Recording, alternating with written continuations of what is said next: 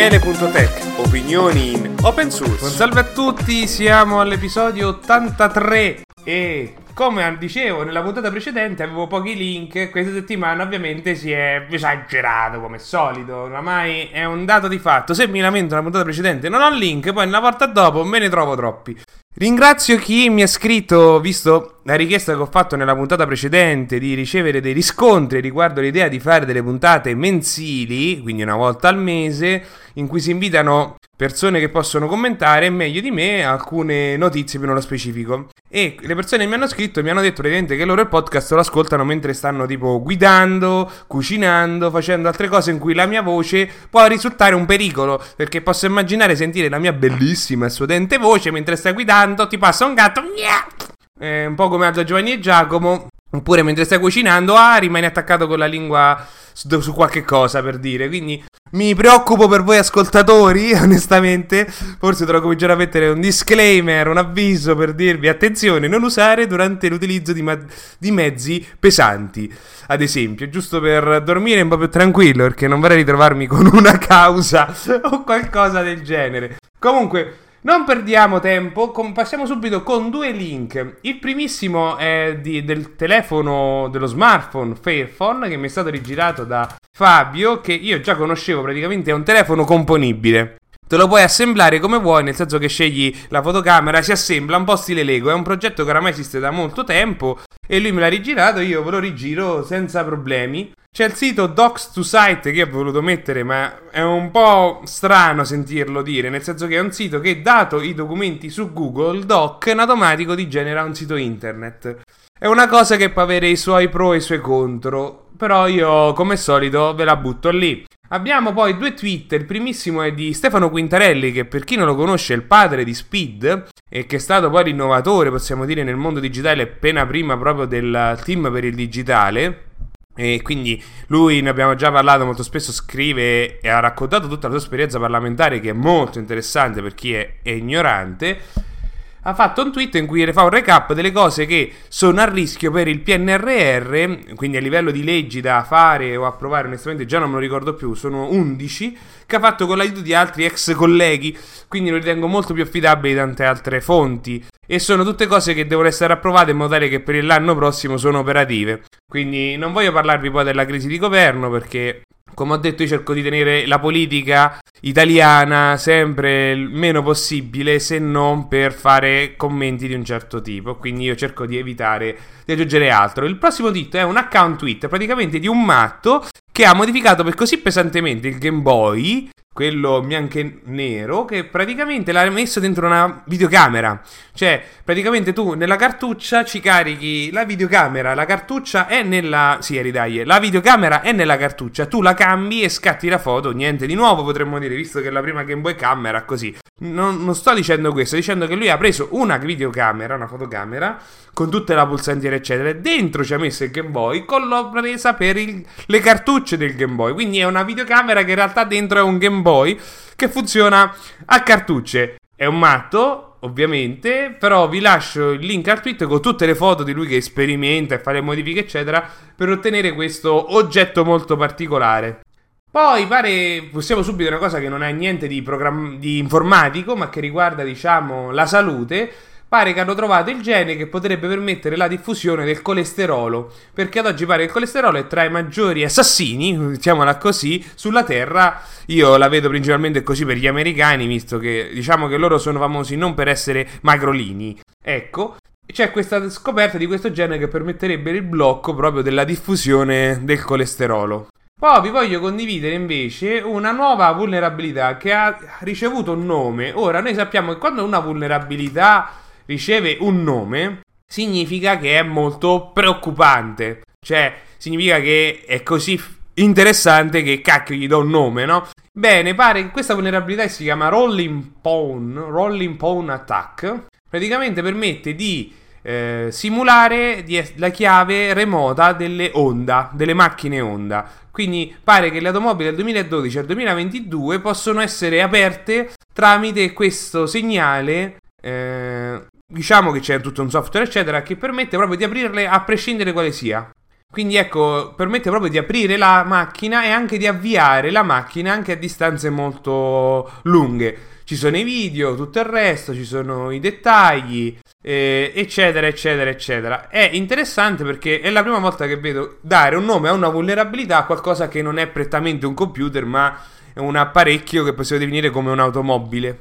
Poi, cioè, invece, visto che parliamo di chiavette o danni, beh, questa cosa ha fatto giro del, dell'internet. Praticamente ci stava questa sentenza eh, dell'Ethernet bis che è stata annullata perché i documenti, eccetera, erano su una chiavetta USB che è risultata vuota o danneggiata quando c'era durante il processo e quindi l'hanno dovuto rinviare perché i dati non erano nella pennetta.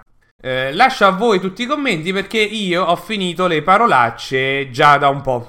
Poi c'è questa riflessione di mia mamma usa Linux riguardo a questo report, credo che vi ho già condiviso che come al solito non mi ricordo tutti i link come li ho raccolti, quando, eccetera. Però ecco, in questo caso si tratta di questo report che c'era una domanda e qui prende quel titolo dell'articolo, è perché per i professionisti Linux il software open source non è sicuro al 100%.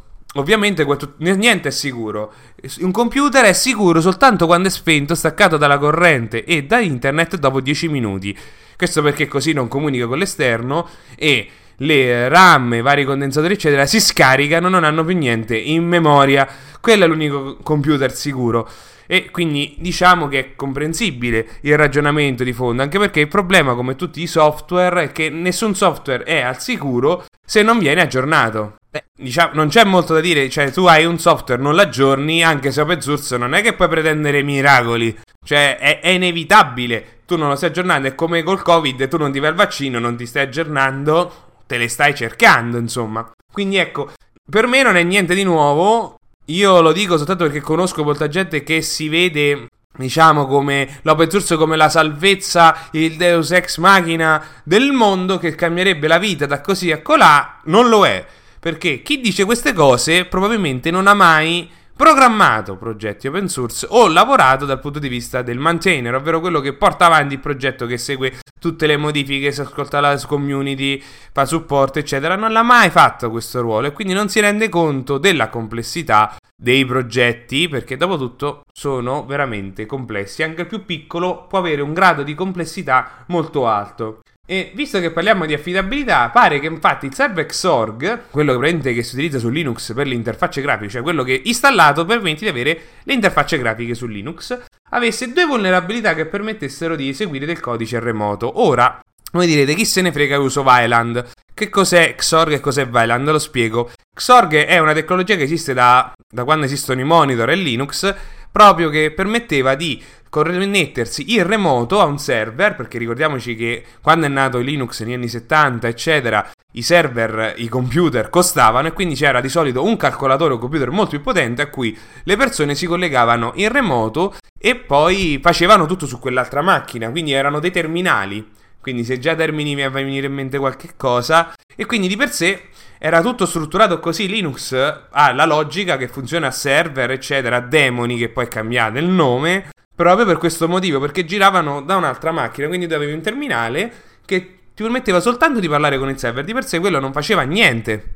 E quindi Xorg serviva a fornire un'interfaccia grafica che girava sul server, però tu la potevi accedere in remoto da un altro computer che era collegato nella stessa rete. E quindi quando noi installiamo Xorg sul nostro computer, in realtà noi abbiamo un server che viene messo in ascolto sullo stesso computer e poi stampato sullo stesso computer. Quindi diciamo che si crea una complessità perché non c'è la rete di mezzo, c'è tutto il protocollo pensato proprio per le comunicazioni che non serve. Wyland da questo punto di vista rimuove tutto questo, gira tutto nello stesso computer, non c'è questa complessità del controllo remoto. Al tempo stesso, Wyland si sta ne abbiamo parlato credo qualche puntata fa, non è ancora retrocompatibile al 100% con Xorg e, o non è ancora pronto al 100%, anche se conosco gente che ci lavora, ci gioca con i videogiochi di Steam, in Proton, eccetera, senza grossi problemi. Io onestamente ad oggi questo passaggio ancora non, lo, non ne sento il bisogno, Fatto sta che se è un po' come Pipeware, ovvero che è molto più performante, più pulito, più leggero, sicuramente ne vale la pena anche perché Linux lo sappiamo è già più pulito e più leggero di per sé, quindi se già abbiamo il motore sotto che è molto più potente, sicuramente male non può fare. Quindi dopo tutta questa spiegazione, e siamo ancora all'inizio della puntata, proseguiamo. Ho aperto un ticket di nuovo su Inkscape, questa volta è per una richiesta di funzionalità. Eh, non so quanti di voi lo utilizzano Inkscape o GIMP. Ci trovi la, gui, eh, la griglia che è parametri da 0, 5, 25, cose con parametri in base 5, che per me è scomodissimo per lavorare. Perché se io devo lavorare con roba che poi viene stampata o incisa su un laser, a me mi servono valori in decimale, quindi in base 2, 0, 2, 4, 6, in modo tale che mi è molto più semplice lavorare, perché altrimenti devo trovare un valore che è mezzo su una scala di in 5, in base 5, è molto più difficile. Quindi parlando su Reddit, poi chiedendo su Twitter a un contributor, mi è stato riportato che nel codice è proprio scritto nel codice questi valori sono fissi, quindi l'unica opzione è patcharlo e ricompilarlo per avere questi valori diversi, che non è il massimo perché io lavoro tra macchine Linux e Windows, quindi in questo caso ho aperto un ticket proprio per segnalare una possibilità di poter cambiare questo fattore, questi parametri, anche se ho visto che in GIMP funzionano ugualmente nello stesso sistema, il che mi fa ricordare perché odio queste soluzioni perché proprio la scala è così in queste griglie.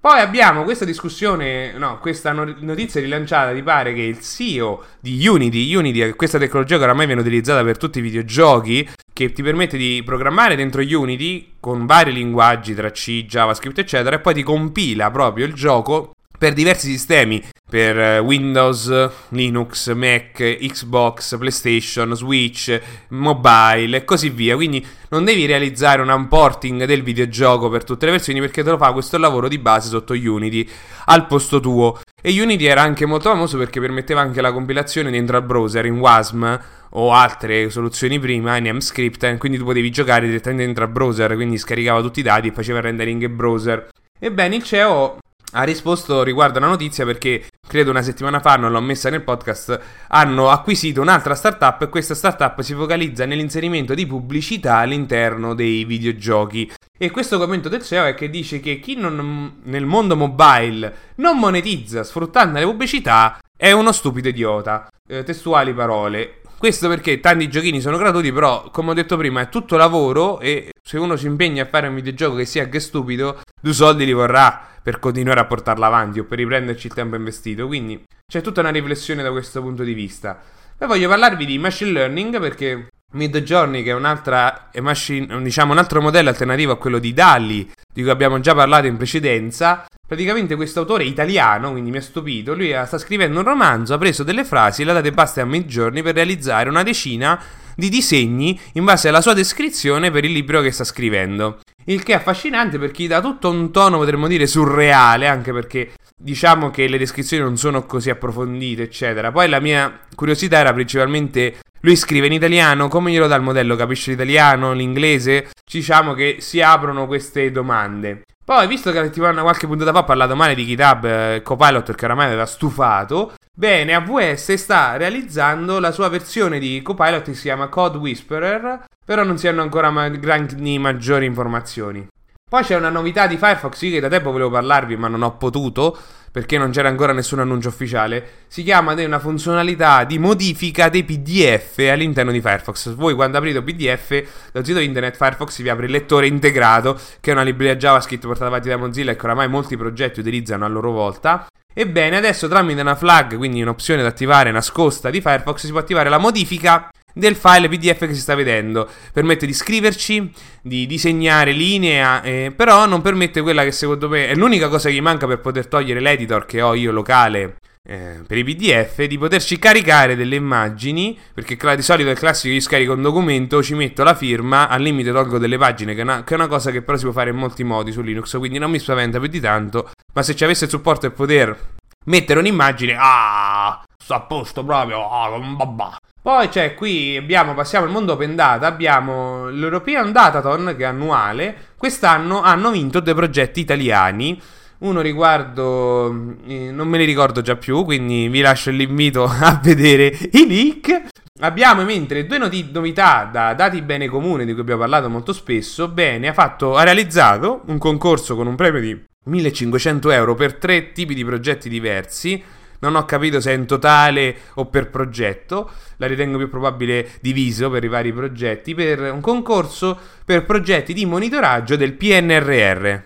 Quindi Tutto il mio rispetto è interessantissimo, merita assolutamente. Al tempo stesso, ne abbiamo già parlato, bene, ehm, ci sono state settim- qualche settimana fa la discussione con lo Stato che ha aperto no, le linee guida open data che chiunque poteva partecipare per segnalare, suggerire, correzioni, bla bla bla, hanno raccolto in un documento tutto interfacciato diciamo visibile online tutti i vari commenti che hanno fatto loro in modo pubblico a questo documento che sta facendo il governo. Poi parlando di vulnerabilità, c'è questa, questa, vulnerabilità che riguarda NFS, NFS, ovvero il file system virtuale di rete Windows che permette di eseguire del codice remoto. Però voglio parlarvi di quest'altro che riguarda, se è stato chiamato articolo DNS esoterica. Praticamente, non so quanti di voi conoscono il DNS, diciamo che è un indice, una rubrica di tutti i, i, siti internet. Praticamente, quando voi avete un sito internet, voi in realtà state parlando con un indirizzo IP. Questa conversione, questo dato viene gestito da DNS che sono su tutta la rete e che si aggiornano tra di loro e, e anche i vostri fornitori della linea internet sul telefono e a casa hanno i loro che copiano questi dati e li rimbalzano, eccetera. E quindi io posso fare richiedere, ad esempio, a chi ha intestato il dominio di primo livello IT, perché IT di per sé è un dominio. Se poi un dominio di secondo livello è praticamente ansa.it. Di terzo livello è un sottodominio cosiddetto. Quindi si può vedere a chi ha intestato, ad esempio, il dominio IT e basta. E praticamente lui fa tutto un resoconto di come si può richiedere un dominio, ma non si può richiedere quello CH tramite lo strumento di comando DIG che fa le query per i DNS. Perché DIG supporta diversi protocolli per i DNS, perché esistono negli anni, quando è nato, esistevano diverse versioni di per, di DNS. C'è il DNS cosiddetto Internet, che è quello che noi utilizziamo, e ne esistono altri, tra cui uno che si chiamava Chaos Protocol, in sigla CH. E quindi, dando CH, Dig non capisce perché si riferisce per lui all'altro protocollo, non a quello default, che è Internet. E quindi bisogna metterlo, scrivere in un certo modo e poter chiedere i dati dei domini svizzeri di primo livello, quindi solo CH, che è la Confederazione Elvetica per chi se lo chiede. Però c'è il link con maggiori informazioni, tra cui anche questo che è molto interessante. Mi ha stupito un po' il formato. Praticamente lo sviluppatore di KD Server, che è un web server alternativo scritto in Go molto performante, che praticamente è una versione molto light di Nginx, ancora di più, però è tutto moderno. E lui è, è un progetto open source che fa la versione enterprise, tutto, tutto il resto, eccetera. Ha scritto un articolo in cui lui spiega il codice sorgente per chi è un nuovo arrivato. Ed è molto interessante vedere come spiega le varie sezioni del codice, come avviene quella richiesta e quali passaggi fa, eccetera. Lo spiega in questo documento che è su un sito internet, ovviamente. Poi c'è questa discussione che viene da, invece dal subreddit Stallman Was Right, ti spiega come questo software che si chiama Examplify, che è un software utilizzato in America per fare gli esami per gli avvocati, ebbene eh, riconosce i nuovi portatili con i nuovi processori ultimi Intel come se fossero sotto virtualizzazione, annullando l'esame, perché questi software ti impediscono di, diciamo, cambiare finestra, di eh, girare dentro una macchina virtuale, eccetera, e pare che identifichino questi nuovi processori Intel come macchine virtuali quando non lo sono per via di alcune funzionalità che hanno. C'è poi eh, questa riflessione da un sito austriaco che praticamente parla di come oramai grandi aziende digitali, quindi della Silicon Valley americane, erano benvenuti in Cina, ma oramai invece si stanno prendendo un po' di cetrioli. Nel senso che per loro conveniva fare tutto l'esempio dei Kindle no? venduti in, prodotti in Cina e nel tempo molte altre come anche Uber e Airbnb e nel mentre oramai se ne stanno andando dal paese o cambiando completamente perché non capiscono le, le differenze con il mercato cinese e al tempo stesso stanno nascendo dei competitor made in China, un po' come è stato AliExpress, Alibaba con Amazon. E questo fa tutta la riflessione di come i cinesi si prendono queste cose, cioè ti accolgano a braccia aperte e poi ti scopiazzano, lo fanno adatto per il loro mercato che ricordiamoci è bello grosso e poi tu ritrovi che non sai più gestirlo e hai perso tutto tua, il tuo know-how, la tua conoscenza, esperienza sul tema perché l'hai passato ad altri che poi tu ci perdi tu.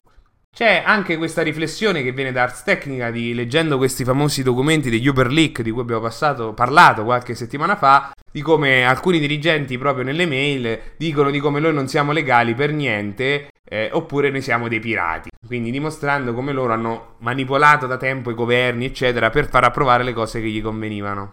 C'è poi questo comunicato post mortem di come Proton ha spiegato come mai ci sono stati dei problemi tecnici sul loro servizio qualche giorno fa. C'è questo articolo che secondo me è molto più interessante di come oramai il 30% dei dataset dal dataset di Google riguardo le emozioni basato su Reddit è fatto male. Praticamente Google ha realizzato un dataset che permette, se poi tu dai in basso e machine learning, di capire un dato testo se chi, lo sta, chi l'ha scritto era contento, incacchiato e così via. Però siccome l'hanno fatto fare tutto questo lavoro di identificare questo tipo di testo in India, eh, questa diciamo, assegnazione, identificazione è stata fatta male perché questi indiani non sono di madrelingua o lo sono, però non sono americani e quindi non riescono a capire correttamente degli slang o dei modi di dire e quindi li assegnano in modo sbagliato. E lo, lo, la loro ricerca attesta che il 30% è fatto male e su un dataset è un numero alto. Di solito cerca di stare su un 10-15% in modo tale che la percentuale, se ci sta, influisce molto poco.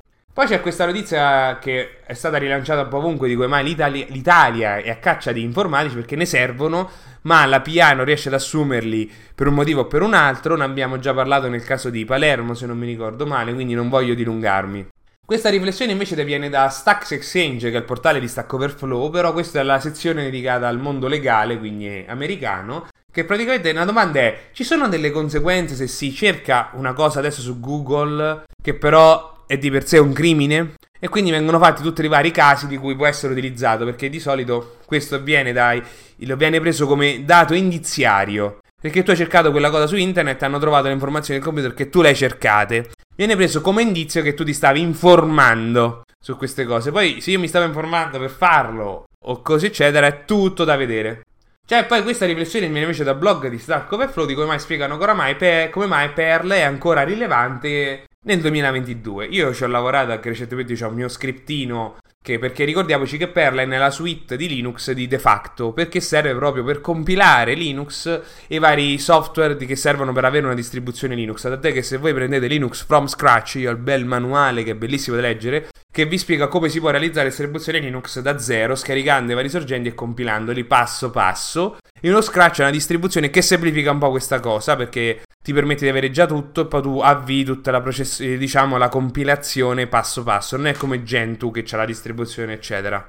E di per sé Perl è alla base di moltissimi script, è presente quindi de facto in tutte le distribuzioni Linux, quindi quando voi installate il computer c'è, quindi è un linguaggio di programmazione che è molto più evoluto di Bash e quindi questo vi permette di dire questo software lo scrivo in questo linguaggio, lo metto poi su tutte le macchine, non devo stare a perdere neanche tempo a installare altre versioni, altri, applica- altri B- programmi e così via. Non mi ricordo se questo riguarda anche Python, onestamente, sempre per compilare Linux. Adesso ho un vuoto, dovrei leggere il manuale, ma non è il momento. Poi c'è questa riflessione che invece viene dall'agenda digitale di Ali Prandi, che ha scritto tutta la riflessione sul cosiddetto pseudo copyright sui beni culturali. Parla un po' del problema che abbiamo noi proprio dei diritti dei beni culturali, il classico problema del diritto di panorama che non si può fare una foto al Colosseo perché è di proprietà del ministero e quindi se lo fa a scopo commerciale, eccetera.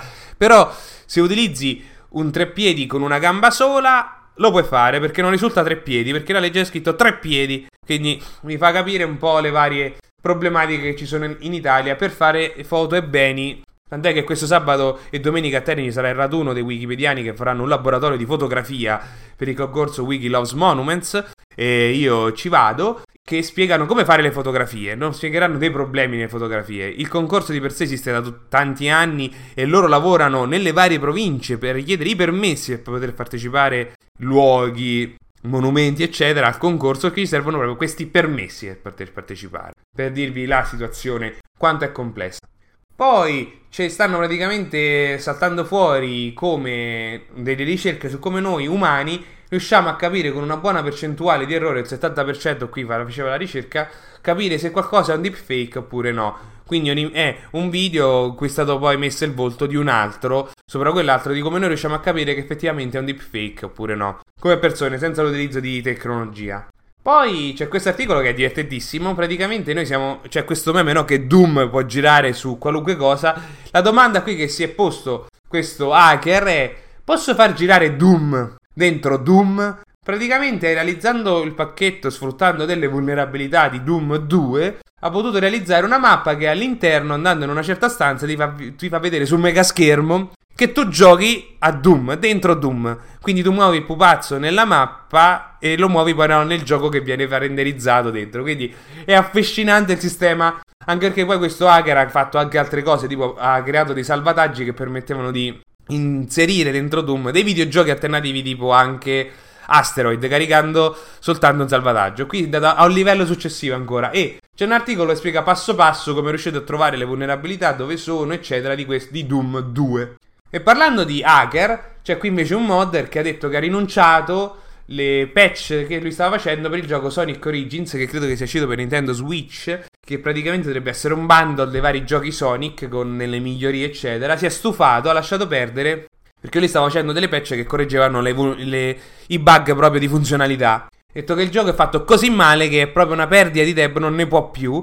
E riprende un po' che io vi ricordo che avevo condiviso proprio il titolo di uno di quelli che aveva lavorato al videogioco e dei problemi che aveva riscontrato con il management di Siga. Poi c'è questa riforma nel mondo degli ETS, di istituti professionali tecnici, che sono quelli alternativi all'università, che probabilmente la metà, quando io ho finito le superiori, ah, ne avrei fatto uno, perché io all'università non l'ho fatto e ho cominciato a lavorare quindi probabilmente se ci fosse stata avrei valutato uno di questi enti. Adesso però è legge, non sono più enti privati, potranno essere dello Stato e hanno tutta una serie di caratteristiche. Il bello è che questa legge è stata approvata in modo bipartisan da, sia dalla Camera che dal Senato, non ci sono state persone contrarie. Per far capire effettivamente, forse per una volta, qualche volta, i politici riescono a mettersi d'accordo su delle cose importanti, perché oramai non ci servono solo laureati, ci servono anche tecnici. Poi c'è questa notizia che ci viene dal Wall Street Journal, quindi non è roba da poco, che pare che Google ha deciso di rallentare le assunzioni per il resto di quest'anno e siamo a luglio, quindi vuol dire che per i prossimi sei mesi più o meno smet- rallenteranno le assunzioni, ovviamente anche la crisi e il, mon- e il mon- mercato globale sta creando problemi alle aziende molto grandi come Google, che probabilmente un indipendente in più o meno non si nota nell'insieme. Poi vi sparo tre link diversi invece sul telescopio James Webb. Primissimo è il sito con le prime immagini che oramai hanno girato e quindi oramai probabilmente l'avete già viste del telescopio. Ce ne sta una bellissima tutti se la stanno cominciando a mettere come sfondo del computer. Io stavo pensando di stamparla della gassosa nebula, se non mi ricordo male. Poi c'è questo articolo invece che spiega come, mai, come tutti i dati catturati da questo telescopio entrino in un SSD da 68 giga e i dati che può contenere, che manda James Webb ogni giorno come foto, entrano nel SSD da 68 giga.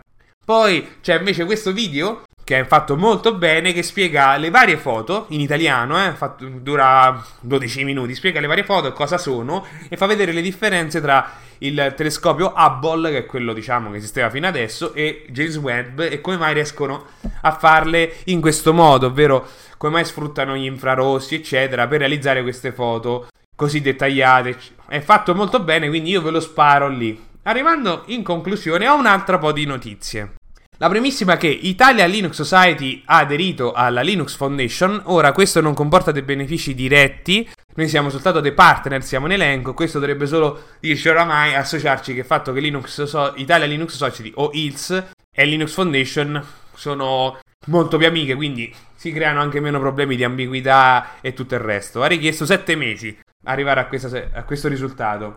Poi eh, questo link che ho messo nella posizione sbagliata, da mettere prima, è una riflessione su come mai JavaScript, anche se messo in cache, è per, pur sempre lento perché dopo tutto sono dei file che il computer deve elaborare, leggere dal disco e così via. Quindi il trucco, come solito, meno codice ci sta e meglio è, non comprimerlo al massimo. Eh, cambia queste toglierlo si fa molto prima direttamente. Quindi tornando ai link, Game Shell di un gioco che vi avevo già parlato tempo fa, ovvero è un giogo da terminale che adesso è completamente tradotto in italiano. È un videogioco, videogioco chiamiamolo, è un gioco da terminale che scaricato e lanciato ti permette di imparare ad usare il terminale stesso. Quindi richiede Linux, funziona a missioni, ricordano un po' le avventure testuali di una volta, ovvero la primissima missione ti insegna a utilizzare il comando cd, ovvero change directory, e la missione è raggiungere la torre principale della mappa utilizzando cd. Quindi è tutto in italiano tradotto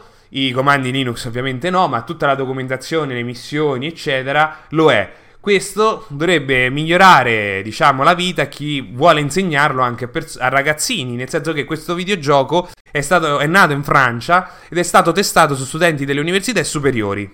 Quindi è pensato anche per un utilizzo da aula, tant'è che si possono realizzare dei cosiddetti archivi, che praticamente è un binario shell tutto uno che include tutti i soggetti delle missioni, che può essere bloccato con una password, ovvero io posso mm, creare questo binario con una password e quando vado nel computer dell'utente, io amministratore posso fare delle operazioni su nel videogioco tipo saltare una missione e cose di questo tipo perché ho realizzato un binario, quindi questo permette anche di, di distribuirlo in modo molto rapido perché è già bello, pronto, oppure si può fare un binario che include tot specifiche missioni. Il sistema ovviamente ha un, ha un, un metodo di salvataggio che lo fa in automatico alla conclusione della missione, allo storico dei comandi è molto semplice, è pensato in un'ambientazione fantasy sono una quarantina ad oggi. Io ringrazio tutti gli 11 contributor perché non, sono, non, è stato un lavoro solo mio, io ho solo fatto la prima parte delle traduzioni e il lavoro di pingare le varie persone che stavano lavorando a qualcosa, una di revisione di, e di segnalare bug che ho riscontrato nel gioco durante la traduzione e poi richiede, e testarlo finché non era pronto, correzioni e aggregare poi tutti i commenti ricevuti sulle traduzioni che sono avvenuti tramite GitHub. Quindi ringrazio tutti gli 11. Quindi vi lascio il link all'articolo che spiega un po' queste cose che vi ho detto, con i vari riferimenti. Io ritengo il gioco molto utile perché è veramente molto semplice imparare in questo modo di utilizzare i comandi terminali. Vi posso assicurare che sono gli stessi da quando è nato Unix, ovvero negli anni 70, e funzionano ancora oggi. È una di quelle cose che una volta che le sai, le sai e non si fanno cattive. Quindi male averle a disposizione e conoscerle sicuramente non è. Poi se avete domande, dubbi, problemi, potete contattarmi e vediamo di vederle insieme. Io spero che questo quindi permetta di avere una diffusione nelle scuole proprio per insegnare uno strumento che può sembrare oramai obsoleto, arcaico, ma vi posso dire che su Linux è fenomenale perché ti permette anche di gestire dei computer, visto che le parlavamo prima, in remoto senza un'interfaccia grafica e di fare anche poi programmi possono fare degli script che automatico seguono più di un programma. Quindi sono molto utili da questo punto di vista perché ti permettono proprio di avere una conoscenza molto più avanzata di Linux e anche capire un po' come funziona un sistema operativo. Quindi vi invito tutti a chi non sa usare il terminale, questa è la volta buona per impararlo. Quindi non fatevi scappare questa opportunità onestamente perché altrimenti non so più che inventarvi per promuovere Linux se neanche questa vi attizza un po'. Quindi ricordo il link all'attività per contribuire all'open source in 5 minuti del sito di Linux che potete fare da mobile o da desktop quando volete e detto questo io vi saluto, io questa domenica ne faccio 32 di anni Probabilmente ad agosto saranno due settimane di stop anche perché oramai è chiaro che c'è un calo degli ascolti del podcast durante proprio questo periodo estivo. Non vedo che, non credo che sia un problema se le prime due settimane di agosto, ad esempio, il podcast si prende una pausa, anche se c'è un calo degli ascolti, io diminuisco, non mi impegno più a registrare podcast, ecco. Quindi vi ricordo, come ho detto all'inizio della puntata, che potete mandarmi i vostri commenti, suggerimenti, riscontri, eccetera, su questa mia idea di fare queste puntate mensili. E quindi alla fine ci siamo arrivati, vi saluto e ci vediamo alla settimana prossima. Ciao!